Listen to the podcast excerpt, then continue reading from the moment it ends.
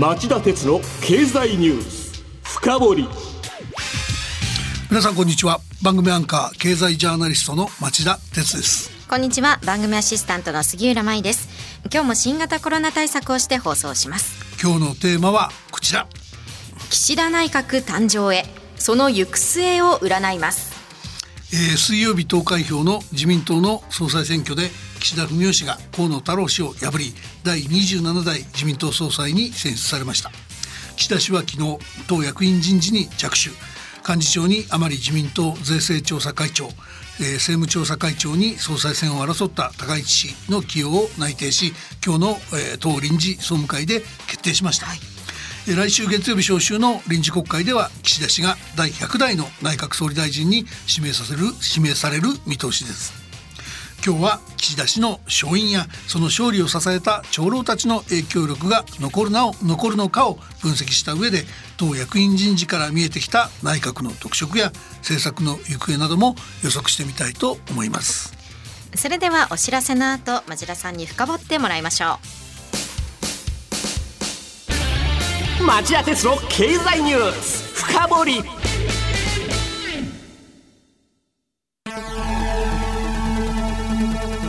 番組アンカー経済ジャーナリストの町田鉄です。アシスタントの杉浦舞です。金曜日午後4時からは1週間の世界と日本のニュースがわかる町田鉄の経済ニュースカウントダウン。午後5時35分からは経済ニュースをとことん掘っていく町田鉄の経済ニュース深掘り。そして午後11時からはエコノミストにじっくり話をお聞きする町田鉄の経済リポート深掘り。金曜日にこの3本を聞けばあなたも経済エキスパートに早変わり。就職活動でも強い武器になりそうです。金曜日は忙しいあるいは聞き逃したという方も大丈夫。ラジコなら1週間いつでも聞くことができます。また公式ツイッター町田鉄の深堀三兄弟もぜひ検索してフォローしてください。激動する時代の中で確かな視点を持つためにも町田鉄の深堀三兄弟ぜひお聞きください今日の深掘では早速伺っていきますがまずは岸田さんの総裁選の戦いぶりと勝因分析をお願いします。はいあの1回目の投票で岸田氏が獲得した党員党友票は110票と河野氏の169票に及びませんでしたが国会議員票では146票を集めました、はい、また国会議員票を見ると2位につけたのは114票を獲得した高市氏で河野氏は86票と3位に甘んじましたこの結果1回目の投票で岸田氏は過半数には届かなかったものの合計256票を獲得。わずか1票差ながら河野氏を抑えて1回目の投票をトップ通過し決選投票に臨みました。杉田さんそしてこの1回目の投票でトップを取ったことが岸田氏にとって大きな追い風になったんですよね、どうして1回目の投票でトップを取ったことがそれほど大きな意味を持ったんですか？あの仮にね河野氏に1回目トップの座を奪われて岸田氏が2位高市氏が3位となってたら、まあ、近く行われる衆議院の総選挙の顔として党員党友という一般国民に近い投票行動を取る人たちを中心に幅広く党内の支持を集めた河野氏を押しのけて、昔ながらの派閥の力の論理で2位3位連合が岸田氏を総裁の座に押し上げたとの批判を浴びかねなかったわけですが、わずか1票でも岸田氏が河野氏を抑えてトップの座を獲得したことにより2回目の投票で派閥のドン長老たちが心置きなく支配下の票を岸田氏に集中できる環境が整ったっていうことなんですね。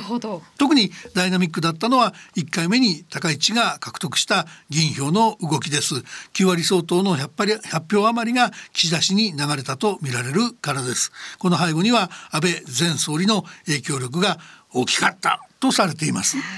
ぱり安倍前総理ら、まあ、長老たちの強い影響力があったわけですね。はいそういうことですもちろん1回目に河野氏が獲得した国会議員票が河野氏を応援する会合に集まった議員議員数よりかなり少なかったことの背景には河野氏が所属する麻生派内からの河野氏支持が伸びないように長老たちが抑えたとされることが第一です。これに焦った河野氏が党員党友には幅広い人気があるが議員には敵が多い石破氏の支援を取り付けたことが逆効果で自滅につながったっていう評価もあります。まあ、いずれにせよ今回は岸田氏が中堅や長老に支えられて勝利を収めた総裁選だったと総括できます。はい、その総裁誕生の背景は、まあ、今後の岸田内閣の行方を大きく左右するのでしょうか？もちろんその可能性が大きいと思います、はい、そして早くもその影響力が反映されたのが岸田氏が、えー、先ほど臨時総務会で決定した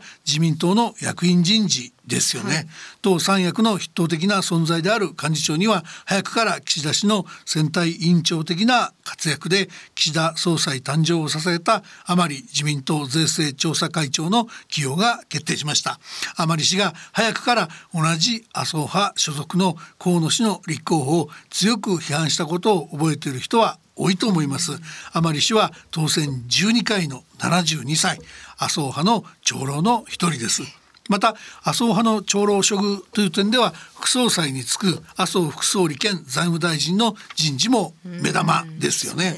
一方同じ麻生派でも総裁選挙で争った河野氏は自民党の広報本部長というまあ党の要職に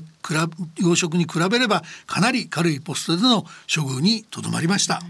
それから安倍前総理との関係はどうなっていますか？あの安倍前総理が所属する細田派からは大量登用が決定しました、はい、まず総務会長に若手を抜擢、えー、衆議院群馬4区選出の当選3回で54歳の福田議員です、まあ、福田氏は父親である福田康夫元総理の秘書官を務めたほか今回の選挙では衆議院の当選1回から3回の有志の議員が加盟する党風一新の会の代表世話人として党改革の一環としての、えー、当選回数にこだわらない登用を執行部に求めていた人物です、はい、次に政務調査会長に総裁選を争った高市氏の起用高市を起用しました。高市は衆議院の奈良2区選出の当選8回で60歳。現在は無派閥ですがもともとは細田派にいたこともありますし安倍前総理大臣とは保守的な政治信条が近いことで知られ今回も安倍氏の支持を受けて総裁選出馬が実現。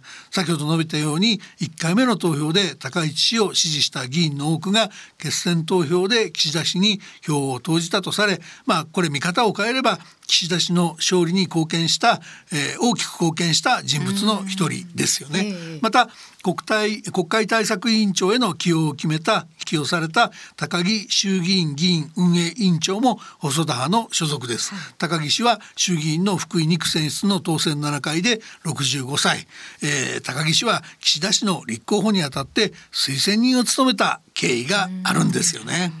それから他の派閥からの起用というのはどうでしょうか？あの組織運動本部長に竹下派の小渕優子元経済産業大臣が起用されました。はい、えー、優子氏は小渕恵三元総理の次女で、えー、衆議院の群馬5区選出当選7回の47歳です。また、えー、選挙対策委員長に元オリンピック・パラリンピック担当大臣で谷垣グループの遠藤氏が登用されています。遠藤氏は、えー、衆議院山形1区選出の当選8回で7 71歳。あと幹事長代行には無派閥の、えー、梶山、えー、経済産業大臣が起用されてますね、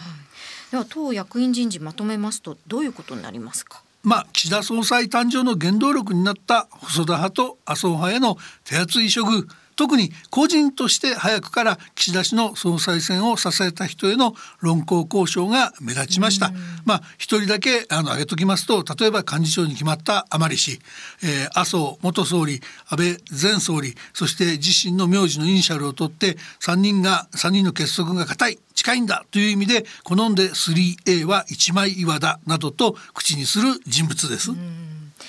えー、続いて閣僚人事にも伺っておきたいんですがもう名前が出てる人そうですね。もう名前が出てる人がいましてあの内閣の要となる官房長官に松野、えー、文部科学元文部科学大臣の起用を内定しました、えー、松野氏は衆議院千葉3区選出の当選7回で59歳。やはり細田派の所属です。そして官房副長官には、えー、岸田氏自らが率いる岸田派所属で側近の、えー、側近中の側近の木原衆議院議員を充てます。重要閣僚では財務大臣に、えー、鈴木元オリンピック担当大臣を起用する方針です。鈴木氏は岸田派の源流である宏池会出身の鈴木善光元首相を父親に持ち麻生副総理の義理の弟にあたります。自身の所属は麻生派です。岩手2区選出で当選9回です、えー、ちなみに今回の総裁選で岸田氏の推薦人代表を務めたことが評価されたんじゃないかというのがもっぱらの評価ですね。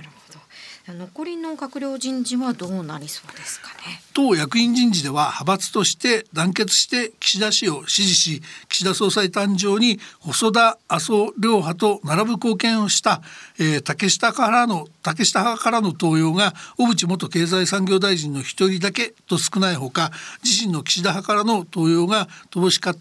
のが目立ちます。うんはいなので、えー、竹下派と岸田派にある程度手厚いポスト配分があってもおかしくないんじゃないかと見られています。竹下派の茂木外務大臣の留任もしくは経済産業大臣のような要職での処遇や自身の岸田派から、えー、小野寺元防衛大臣上川法務大臣らの登用を期待する声もありました。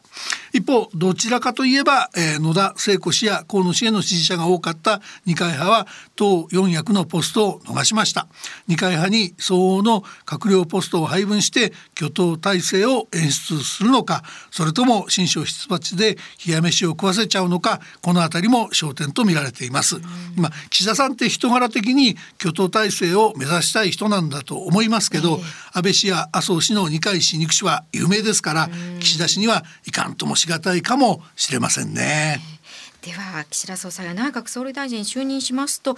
岸田政権の政策はどういったものになるでしょうか？あの正直言って焦点は経済と安保外交政策の2つあると思ってますが安倍氏に政治信用が近い高市氏が、えー、政務調査会長に就くことで岸田職つまりまあ経済的に穏健な健全財政主義者であり安保防衛ではハト派的な宏池会の流れを組む特色が大きく薄れてしまうかもしれません、例えば岸田氏はアベノミクスについて総裁選挙期間中に企業は豊かになったが、えー、賃金は伸びなかったとして、まあ、新たに分配重視の令和の所得倍増政策というものを掲げましたところが高市早苗氏が掲げていたのはアベノミクスを丸写しで継承する早苗のミクスです、高市氏が党側の政策取りまとめを担う政務調査会長となると経済政策で一体どういう折り合いをつけるのかちょっと押し量りにくい状況ですよね、ね、また安保防衛でも防衛費の GDP 比で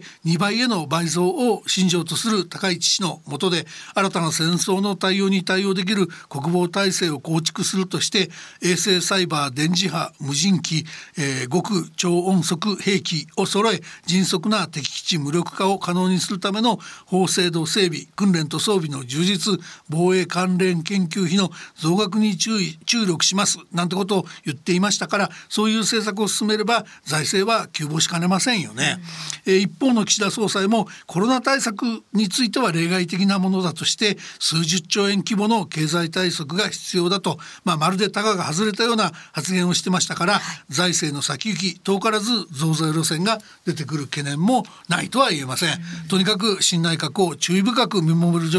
見守るべき状況と言わざるを得ないと思います。以上今日の経済ニュース深掘りでした。今夜11時からの町田鉄の経済リポート深掘りはゴールドマンサックス証券の日本経済担当のシニアエコノミスト太田智博さんに町田さんがインタビューしますそれでは今夜11時に再びお耳にかかりましょう。さようなら。